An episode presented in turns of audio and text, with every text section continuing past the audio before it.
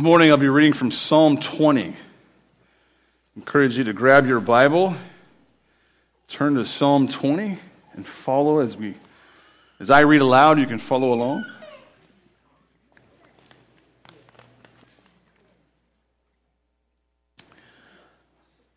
This is a Psalm of David, Psalm 20. David says, May the Lord answer you in the day of trouble. May the name of the God of Jacob set you securely on high. May he send you help from the sanctuary and support you from Zion. May he remember all your meal offerings and find your burnt offerings acceptable. May he grant you your heart's desire and fulfill all your counsel. We will sing for joy over your victory, and in the name of our God, we will set up our banners. May the Lord fulfill all your petitions. Now I know that the Lord saves his anointed. He will answer him from his holy heaven with the saving strength of his right hand. Some boast in chariots and some in horses, but we will boast in the name of the Lord our God. They have bowed down and fallen but we have risen and stood upright. Save, O Lord. May the King answer us in the day we call. May the Lord bless the reading of his word. You may be seated this morning. and as we continue in again in worship, I just encourage you bow your heads, your hearts with me, and let me pray.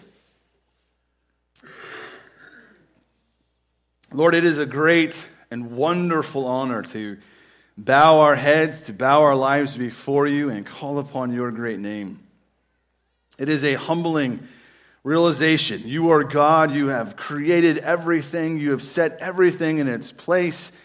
You are the one who has created us, and you've given us life and breath that we might be here today, using the very things, Lord, our life, to acknowledge you, to praise you, to call upon you.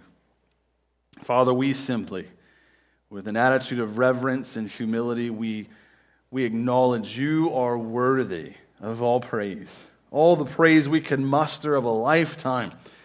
You are worthy unto yourself. By yourself, just being who you are, Lord, you are glorious and worthy of praise. You are mighty. You are the mighty God. You are all powerful. In all your ways, and yet you are full of grace and mercy, Lord, to us. You desire, Lord, that we would call upon your name. You are the just and the one who justifies all those who repent and believe on Christ. You hear us, just as David says, Lord, you hear. And we have confidence of your word, Lord, that when we pray your purpose and your will, we know you hear us and you hear all those who come to you through Christ. Father, again, with humility and reverence, we just simply say thank you. Thank you for Easter that we celebrated last week, but today we also live in the reality of the empty tomb. We live in the reality of the cross, and Christ has taken care of not some, but all of our sin. That He is the risen Savior. That you love us this way. God, thank you we acknowledge, Lord, just as we've come to Calvary and we see, Lord, it, that uh, the sacrifice necessary, Lord, to uh, heal uh, and, and to repair and to create anew, really, Lord, in us to save us. We see uh, what it took.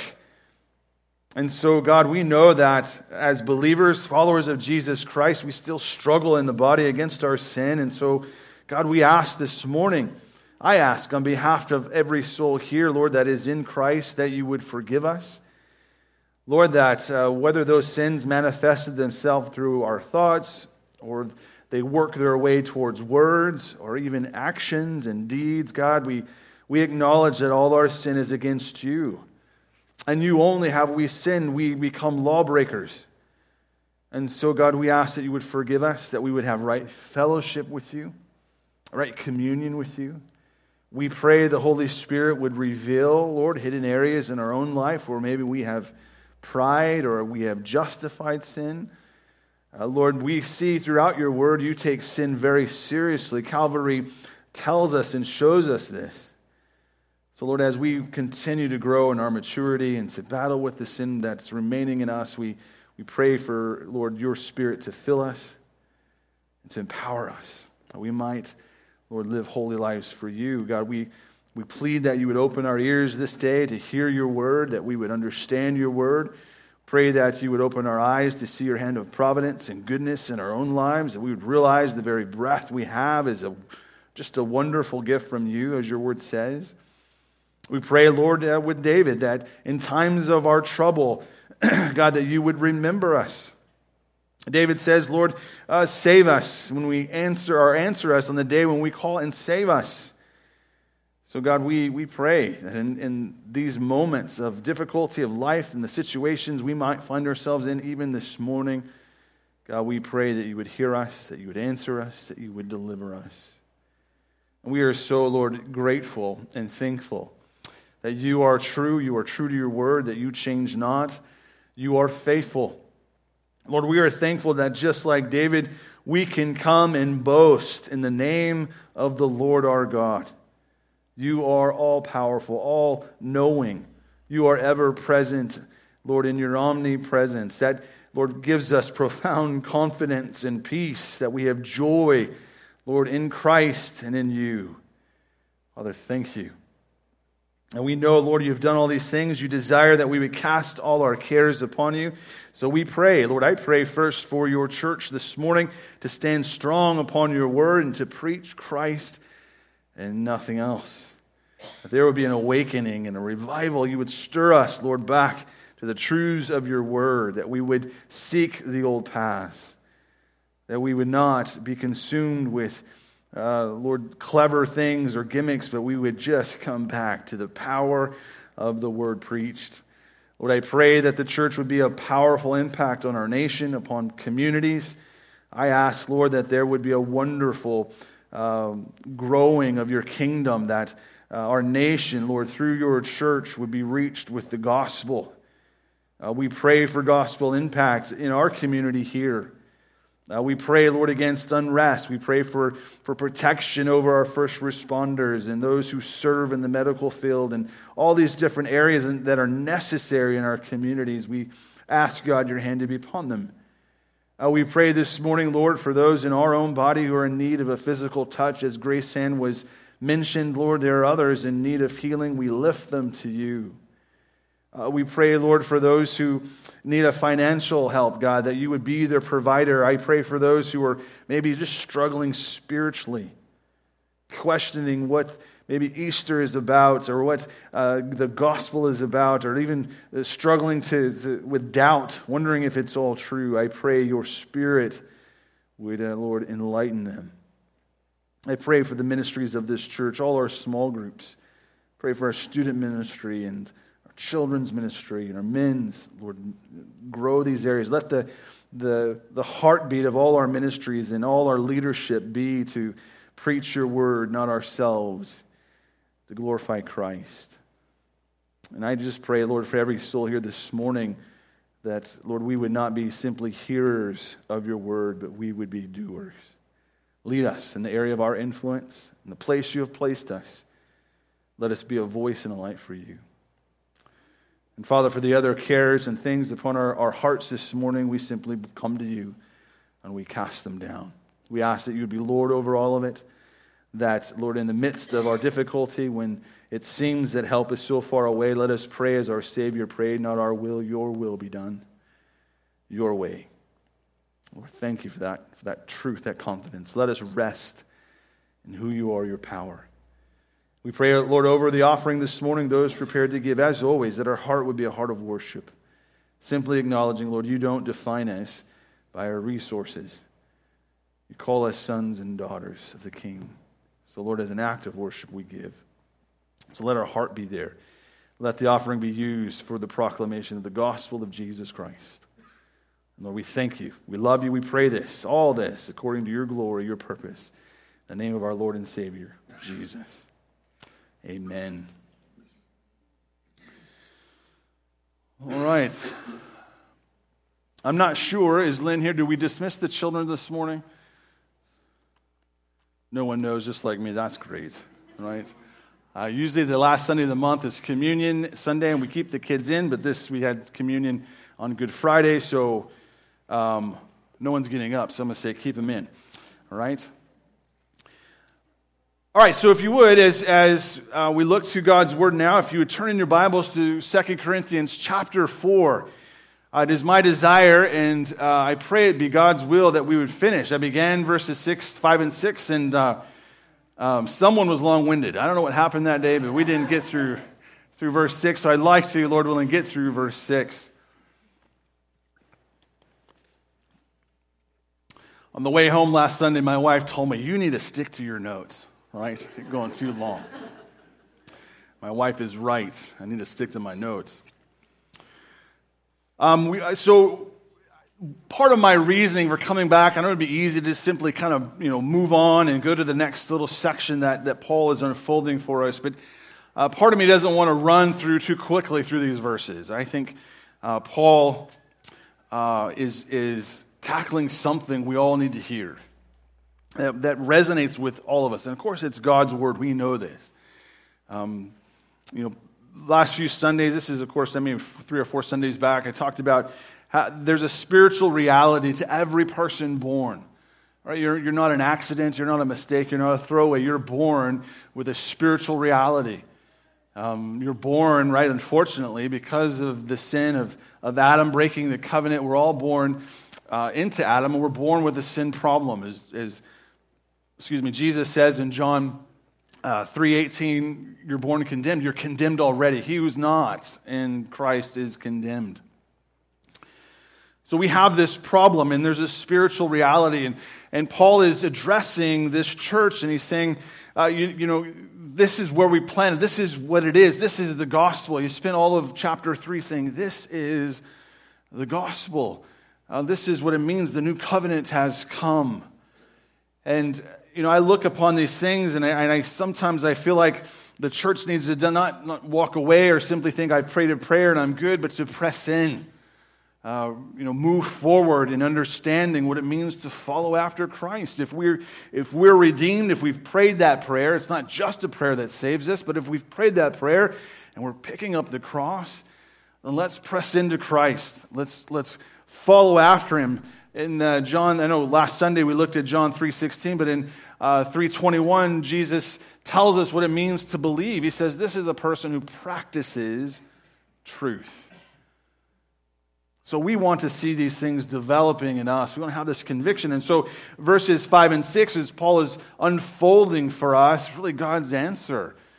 Uh, you know, in the face of Christ, the, the light has is shined in us. And what are we to do with that? Simply set on these things? Are we simply to look back at that moment where I came to believe? Or, or do I get going and start maturing and start being a voice and a light in the context of where God has placed me? Well, I hope that you would press on. As I was looking at uh, this, this passage, I came across uh, this quote, and I don't know if it's Harry Truman, it's, a, it's attributed to him. I'm sure many others have said it, but he, he talks about the, uh, when he talks about a man um,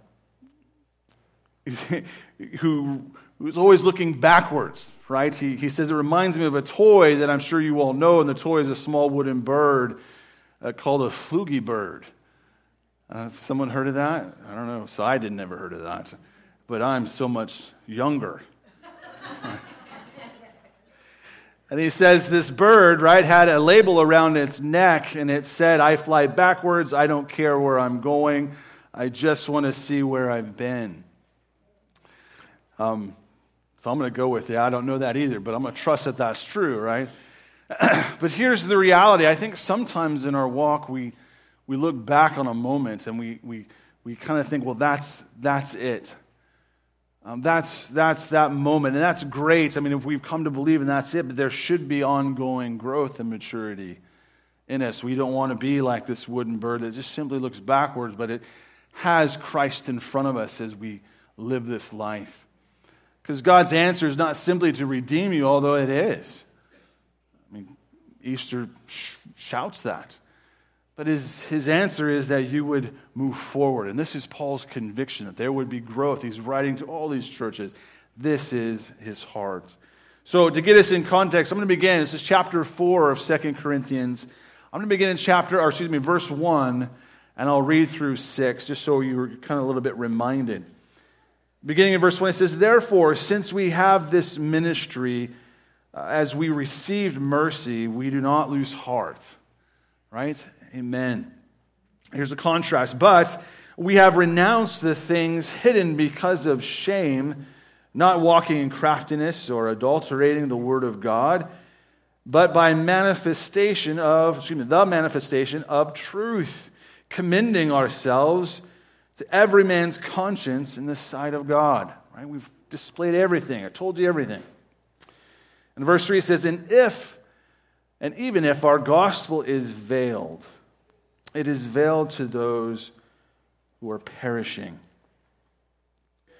in whose case the God of this world has blinded, uh, blinded the minds of the unbelieving so that they might not see the light of the gospel of the glory of Christ, who is the image of God.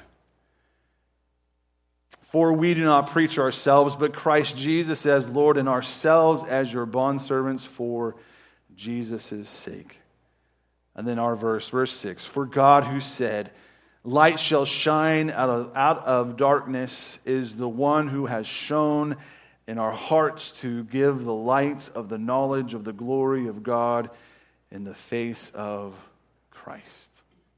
Let me offer a brief prayer as we look at this passage this morning. Lord, we thank you again for this day and this time. We, we simply ask now that your Spirit would teach us, uh, fill us afresh and anew, Lord, that we would grow in our understanding and our maturity. Um, and Lord, as, as always, get me out of the way that we would receive, each would receive what you have for us today. And I pray this in Jesus' name. Amen. So, Paul is coming and he's dealing with. Uh, the peddlers of the word, of the word. He's dealing with false teachers. He's dealing with uh, Christians, professing Christians uh, who are not Christians. Um, that's kind of what's happening. And he writes these things saying, look, the, the gospel is veiled because you're perishing. Um, last Sunday I preached on John 3.16 and the confidence that we have of those in Christ is they will not perish. Right? God so loved the world, he gave his only son, his unique son, that whoever believes in him will not perish and have everlasting life. And Paul is saying, you know, if the, if the gospel is offensive to you or there's elements that you don't like about it, he's saying the problem isn't the message, it's not the messenger. The problem is your, your heart is veiled. And then he says, you are perishing. And that's, that should grab us and shake us a little bit. And we, we see when we begin to understand that, that Paul, his desire, his passion is to preach Christ and not mess around with this. Uh, he's dealing with souls, right? You are a soul. This morning we are dealing with souls. And it's important for us to say, well, I'm, I, there's a spiritual reality and I'm going in one or two places. That's all the Bible gives you. Regardless of what culture may say or anyone else may tell you, there's only two endings to your life uh, on earth. Both are eternal and they go in radically different places. So, the last time as I looked at this, I said there must be a challenge, right? There has to be a, something that resonates in every Christian to say, well, let's come back and make sure we got this right. And so, last time, a few weeks back, if you remember, I, I quoted from Jeremiah 6:16, where God is immensely gracious, even though Judah is turning their back upon God, wants nothing to do uh, with God. And so he says these words through Jeremiah. God speaks through Jeremiah and says, Stand by the ways and see and ask for the ancient paths. Where the good way is, and walk in it, and you will find rest for your souls. But they said, We will not walk in it. You know, God is saying, come back to the fork in the road. There's a place in your life, right, as an individual soul or as a church or as a nation in this context, there's a place where you have gone wrong. You took the wrong turn. And God is immensely, immensely patient and loving I mean, they are turning their back on him, and he's saying, Come back to that fork in the road. He says, You will find rest for your souls. We think of that, and, and maybe in your Bible there's a cross reference to Matthew 11, 28 through 30, where Jesus says, Come to me. Right? Come to me, all who are weary and heavy laden. I will give you rest. Take my yoke upon you, learn, right? Grow, develop, understand, deepen, mature, learn from me. And I will be gentle and humble in heart, and you will find rest. There's our parallels, and it rest for your souls. And he tells us, My yoke is easy, my burden is light. Jesus is saying, Come back to his way. Come to me. Come to Christ. Don't look for Christ anywhere else. Look for Christ in Christ. John says it like this 1 John 2 6 The one who says he abides in him, Jesus, ought himself to walk in the same manner as he walked. We are to follow after him, right? These are marks of what it means to be a Christian. Going back to John 3:21, Jesus says he practices the truth. In Matthew 7, he says, "The wise person who builds on the rock implements what he is t- teaching." So there's development. There is this way in which is right. And there is a way which seems right to us, but is wrong. And I think, as I mentioned last time, if you remember, that this church is at a little bit of a crossroads. And I think, and maybe in our own spiritual life, you may be experiencing a little bit of a crossroads. My plea to you is to come back to the ancient past, come back to the Savior who says, Come to me. So, in this passage, as we reread, we see that Paul is preaching not himself, he's preaching Jesus. And so, the last time, as we looked at verse 5, I said God's answer to this spiritual reality, and of course, we're, we're born into sin, is that he, he has a message for us. There's the clarity of his message. We do not preach Christ, we preach Jesus. Uh, he is, Paul has done this from the very beginning in, in the first letter, right? We preach Christ, Him crucified. And I said last time, not all sermons are equal, right? Not all messages from pulpits mean that they're all the same because we have a tendency to go about things our own way. Paul's saying, I'm not going to go my way. I'm not going to go the Apostle Paul way. I'm going to come back and say, Here's Jesus. We are not to compromise the Word of God. Paul would not allow those who are peddling the Word of God or those false teachers to, to dilute the message. This is why he comes back and he's stressful here. There's to be the presentation of the clarity of the message. I also said in the second part of verse 5, when he says, And ourselves as your bondservants for Jesus' sake. I said, God's answer is demonstrated to the lost in you and in everyone who professes Christ. I read this week a good quote. I love J.C. Ryle. Anytime I see J.C. Ryle quotes that pop up in my uh, social, my um, Facebook feed, I always pause and read his quotes um, because J.C. Ryle's is really good, right? I can't say it like him, but he just simply said, you know, every believer is a walking sermon to the lost. And I thought, wow, that's very befitting for where we're at, right? But you are to represent Christ. So Paul uses this word, it's translated in my Bible as bondservant. It might be bondservant in your Bible, or it might be simply servant, but the word, the Greek word is doulos, and then the word simply means slave. And many of the translators of, of our English Bible know of, of our American history, and so uh, we just we don't translate that word, but that's the reality of what Paul is getting at. He doesn't mean uh, to, to mean in a, in a physical sense. He's completely speaking spiritual. And he equates it to the reality that Jesus himself became this for him. This is why he says, Not for my sake, for Jesus' sake. Paul will say in Philippians chapter 2, 1 through 11, that Jesus became a slave for us, set his glory aside. He prayed not his will, the Father's will, so that we might be redeemed. Paul is grabbing that and saying, This is, this is who I am. He's told the Corinthians in their first letter, 1 Corinthians 6, 19 and 20, You are not your own. You've been bought at a price.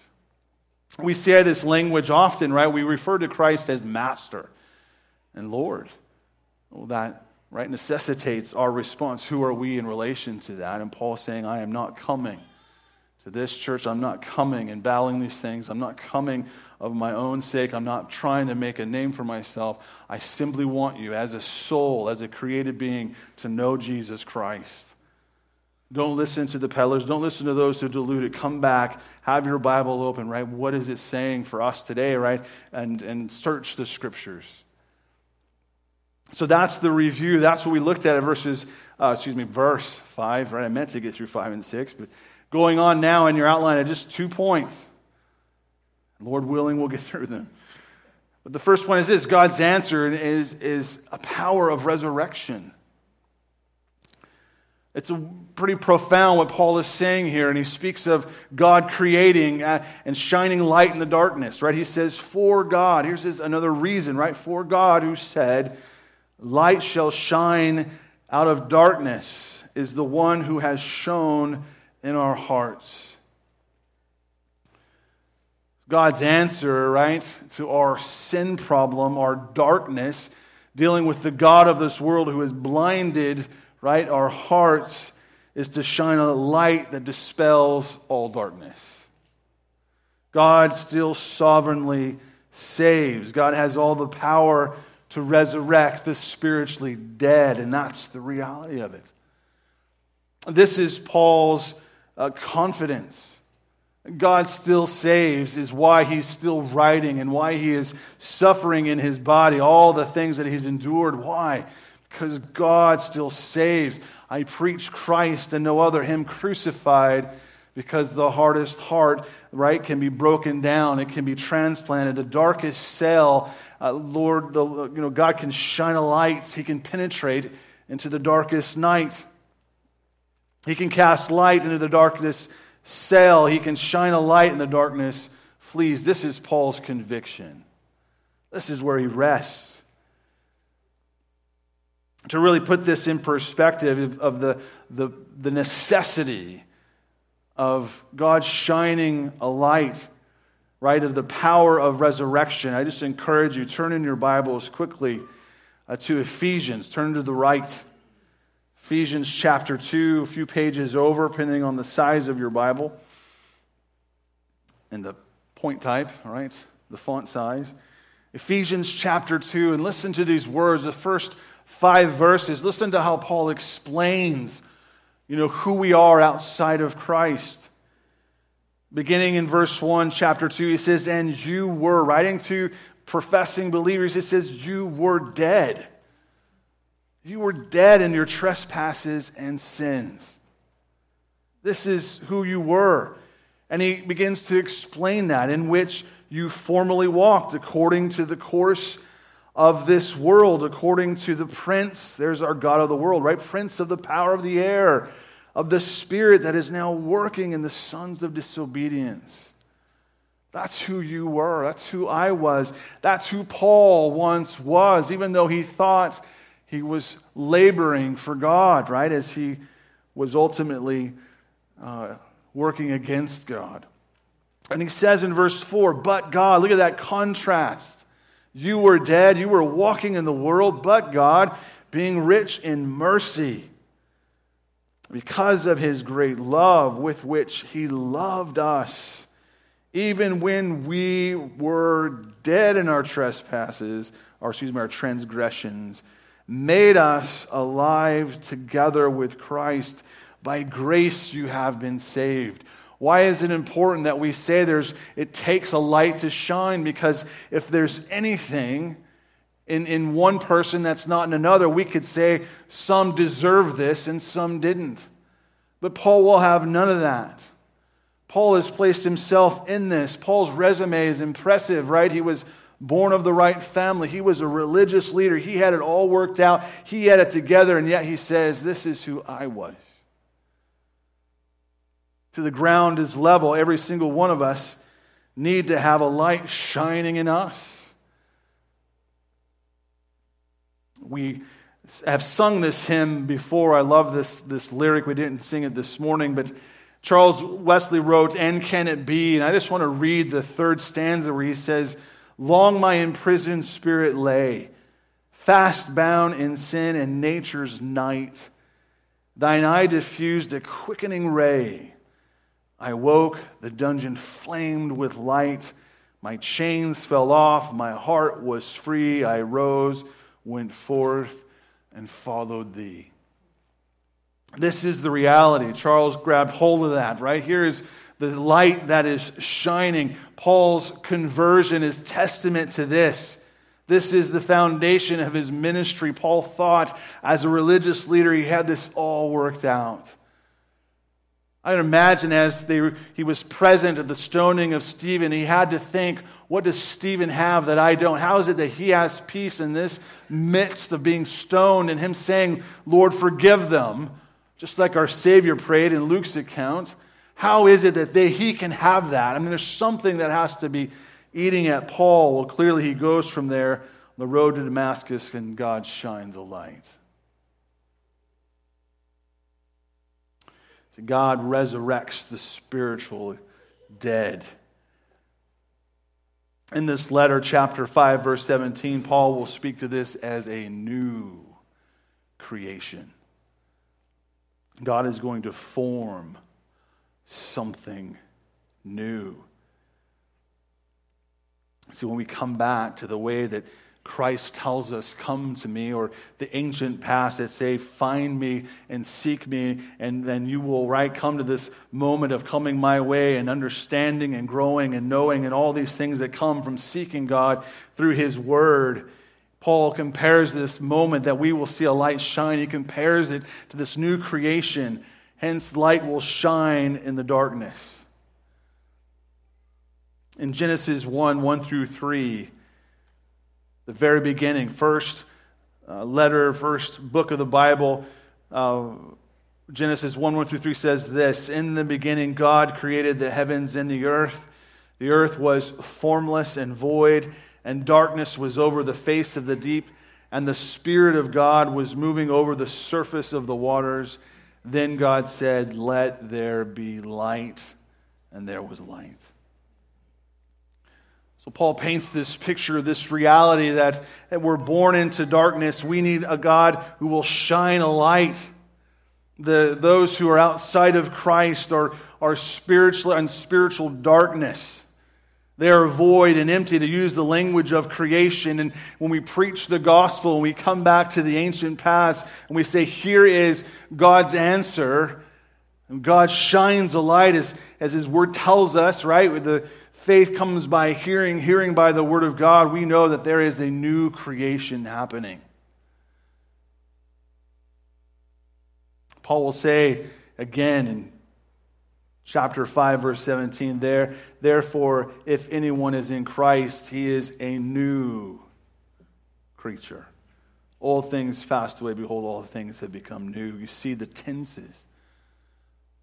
God will do this. God will bring about a resurrection in our lives. This has wonderful implications. One, to understand that our God is God. He creates, He speaks and creates. He can take the hardest heart and change it. If you're praying for someone this morning, you've been evangelizing someone this morning, and you're feeling, I'm just about to give up on praying for them or sharing with them, do not yield. Continue to speak truth because no one is outside of His ability to change. Paul says, Look, here is, here is the resurrection. Here is the light that has shined. Here is a light that has shined in us. He did it in creation. He is doing it now. This is, again, why we don't preach ourselves. We preach Christ. Why? Because we need God to shine through His Word. And then the last point here, point two. God's answer, of course, is the person of Jesus Christ. Just as Paul has told us, for the sake of Christ, uh, in the verses previous to this. that we see the same idea, the same passion. Right in verse 5, for Christ Jesus as Lord and ourselves as slaves for Jesus' sake. We see it here, the, the person of Christ. We see the, to give a light of the knowledge of the glory of God in the face of Jesus. Here we see the importance, right? Why we must get the message right. You know, it's interesting and, and I think very impactful to us as we think about what it means to look into the face of Jesus. You know, one thing that um, we understand as humans we can give, especially married couples, we know how to give that look to our spouse without using any words, and our spouse knows exactly, right, what's, what's about to happen later, right? We can give that look and we can know beyond a shadow of doubt, oh, I know what my spouse is thinking. And you can imagine for a moment this scene where Peter has denied Jesus. Three times in Luke's account, we, we see this. They're in the courtyard where they most likely made eye contact the third time that Peter denied Jesus. He's most likely seeing and looking into his face. And they both understand when that rooster crows. You can imagine what did Peter see? He knew right away, right? His life, of course, was shattered. He was broken. I think there's something wonderful as Paul hits on this that it's in the face of Christ. We are not saved by a, a confession, although those are important. We're not saved by precepts and principles of Scripture, although they are necessary. But we are saved in the person and the work of Jesus Christ. I mean, listen to Jesus' prayer, his priestly prayer in John 17, 20 and 21, where he says, I do not ask, praying to God the Father, he says, I do not ask on behalf of these alone, meaning his disciples, but for those also who believe in me through their word. The apostles' doctrine. Well, Jesus is praying for you and I. And he says, that they may all be one, even as you, Father, are in me and I in you, that they also may be in us, that, uh, so that the world may believe that you sent me. We would believe on Christ. We believe that he is come, that he was born sinless, that he walked this earth, that he went to the cross, that he rose again. See, Christianity is not to be some other philosophical religion. It's not meant to be stacked along these other things. It's not meant to be uh, for the Christian simply an accessory. It's not uh, meant for any of that. It's meant to stand alone. Paul has made this point going back to the first letter, 1 Corinthians chapter 1, verse 18 through 21, where he says this For the word of the cross is foolishness to those who are perishing Right? We've seen that word a few times. Those who are perishing, if the, if the gospel is veiled, those who are perishing. But to us who are being saved, it is the power of God. For it is written, I will destroy the wisdom of the wise, and the cleverness of the clever I will set aside. And then Paul says, Where is the wise man? Where is the scribe? Where is the debater of this age? Has not God made foolish the wisdom of the world? For since the wisdom of God, the world through its wisdom did not come to know God, God was well pleased through the foolishness of the message preached to save those who believe. We don't come to Christ through the world. We don't come to Christ through the culture. We don't come to Christ on our own way. We come to Christ through the message preached. That's what Paul is saying here. I don't preach myself, I preach Christ and it's not meant to be stacked along everything else. It is the uniqueness and the power and the reality that Christ has come. I mean, think about it for a moment. What God took to redeem us. We, we hear these stories often, but think about the expressions on Jesus' face when you hear things like he was born sinless into a poor family. What did Jesus look like suffering as a poor person a little bit? What was the expression when he suffered the miseries of this life? When he endured pain and suffering, when he suffered hunger and thirst, when he suffered rejection and disappointment? What about the moment when, when Peter betrayed him? How about when he was taken captive or falsely accused? What, what was the expression on his face when, when those spat upon him, right, and beat him, and they scourged him, and they mocked him? What about the moment where they took the crown of thorns and not just placed it, but, but pressed it down on his head? What about the moment where they nailed the sign above the cross that says, Here is the King of the Jews? What about those that who were mocking him and yelling at him while he was nailed to a cross? What was the expression when he bled and died? And then, of course, what was the expression when he rose again? This, all of this, is in the face of Jesus. Paul's point is that the glory of God, seen in the image of Jesus, when the gospel is preached, when Christ is lifted high, this is the light that needs to shine, to change, right? Even the hardest of hearts. Christ is a tangible reality of the power of God. And I believe, and I think you would agree with me, that the face of Christ is the greatest drive and passion for all those who are in Jesus. We don't want to be those who are looking at our shoes when the Lord returns, knowing that we haven't been living the way we should have. We want to be those that, that embrace and see and can't wait to look him in the eye. Remember the context of this passage Paul is talking about the, the reality of every soul. There is a, an eternal place for every soul. There is a reality for the peddlers of God's word. There is a reality for the false teachers.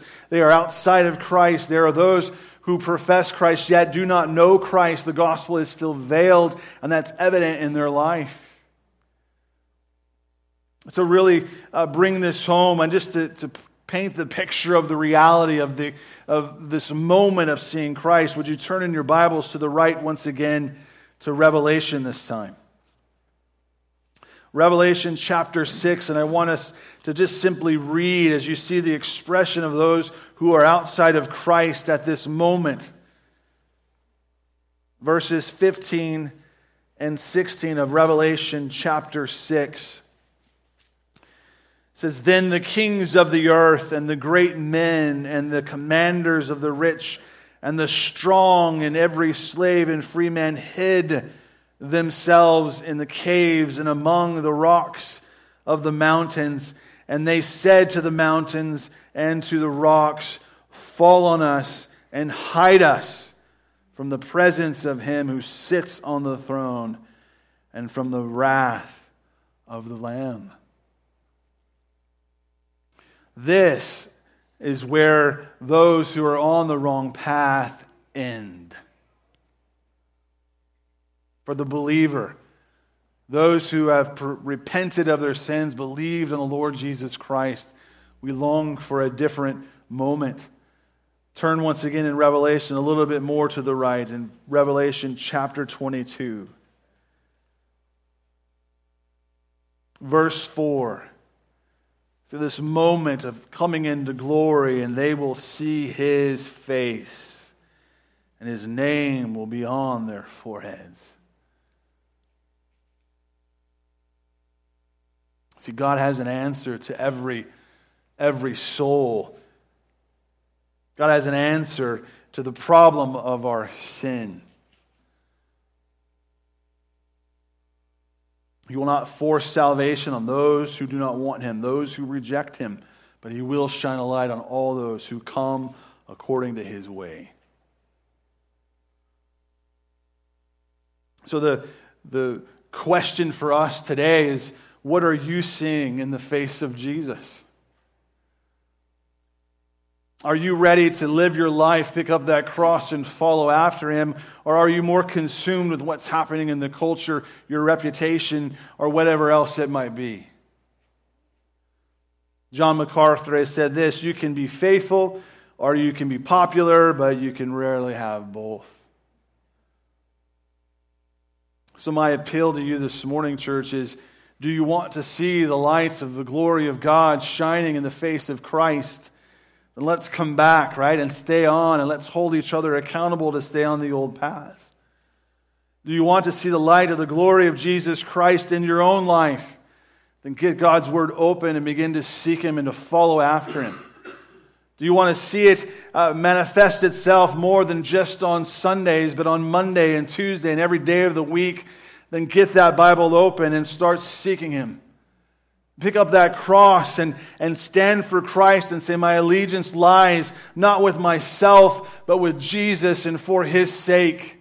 Because you understand that I was born with a sin problem, and yet I know that there is a Savior who has come, who has taken my sin problem to the cross, and he's overcome the world. And I, like Paul, want to say, Lord, let me live for you, not for me, but for you. Let me realize that Jesus has done this for me. He humbled himself. He went to the cross. He went to the garden. He was the one who prayed, Not my will, your will be done. And because of that moment, I can have an eternal hope like no other. What a wonderful Savior. I believe, and I think you would agree with me, the days ahead of us are not going to get easier, but probably more, more difficult. It's going to take, right, those who will stand for Christ, who will say, I will be unwavering here.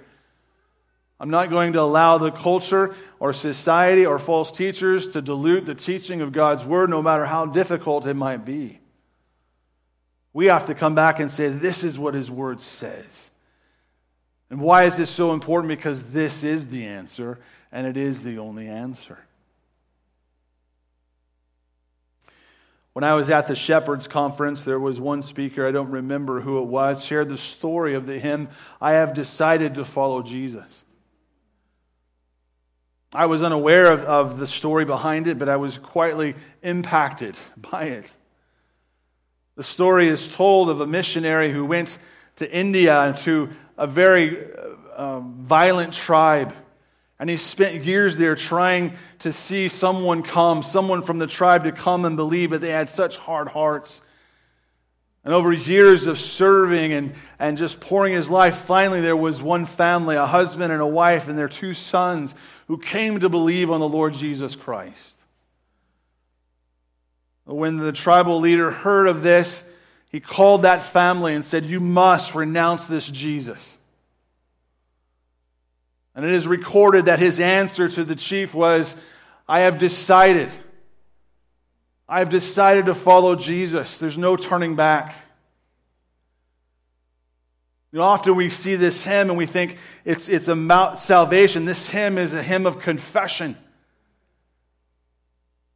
The tribal leader did not like that answer, and so he brought his two sons and said, You must renounce, or we're going to kill them. It's recorded that they shot his two sons with arrows in front of him. And while he was standing there, while his sons were still dying, they said, Renounce them, or we'll do the same to your wife. And it's recorded that he says, No, no one joins me, yet I will follow. There's no turning back. And in front of him, they killed his wife.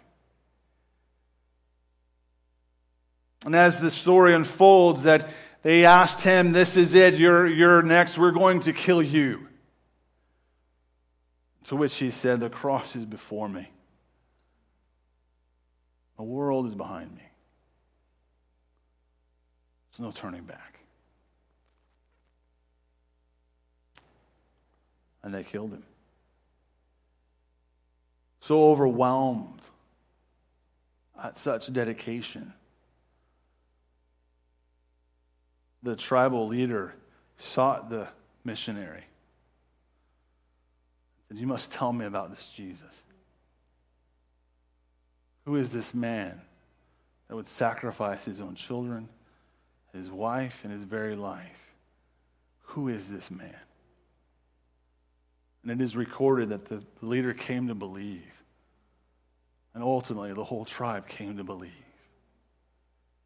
Why? Because there was one that I will not preach myself, but I will preach Christ. I will not live for myself, I will live for Christ.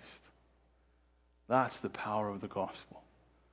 Clearly, through Holy Spirit power, he was able to endure all of that, entered into glory, looking at the face of Jesus, his Lord and his Savior. And because of that act, many come to believe. I think the problem today is not so much that The truth isn't there. It's just that we don't live in such a way that we, actually believe it. I think there is a call, right? What do you see in the face of Jesus? And where is your conviction? Have you made that decision as a believer? I'm going to follow. Here in a moment, we're going to sing that hymn, and I just encourage you in an attitude of prayer between you and the Lord. You make up your own mind. Let's pray. Father, we thank you for this time you've given to us to simply come, open your word. I thank you for the challenge, Lord, of this word today, even in my own heart. And it is my prayer, and, and I just pray it for me, Lord, that, that I would be, Lord, one who would not yield, but long to see the face of Christ, my Savior.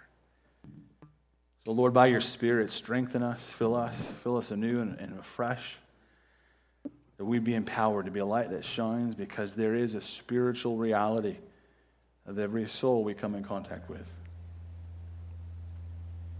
And we believe, Lord, that God has the answer. So let us not live for ourselves, but live for Christ. Strengthen us, Lord, encourage us, not out of guilt not out of any motivation other than our love and our joy and our desire to see the face of our Savior. Lead us that way. For your glory, God, we pray this in Jesus' name. Amen. We're going to sing this hymn, and I encourage you again.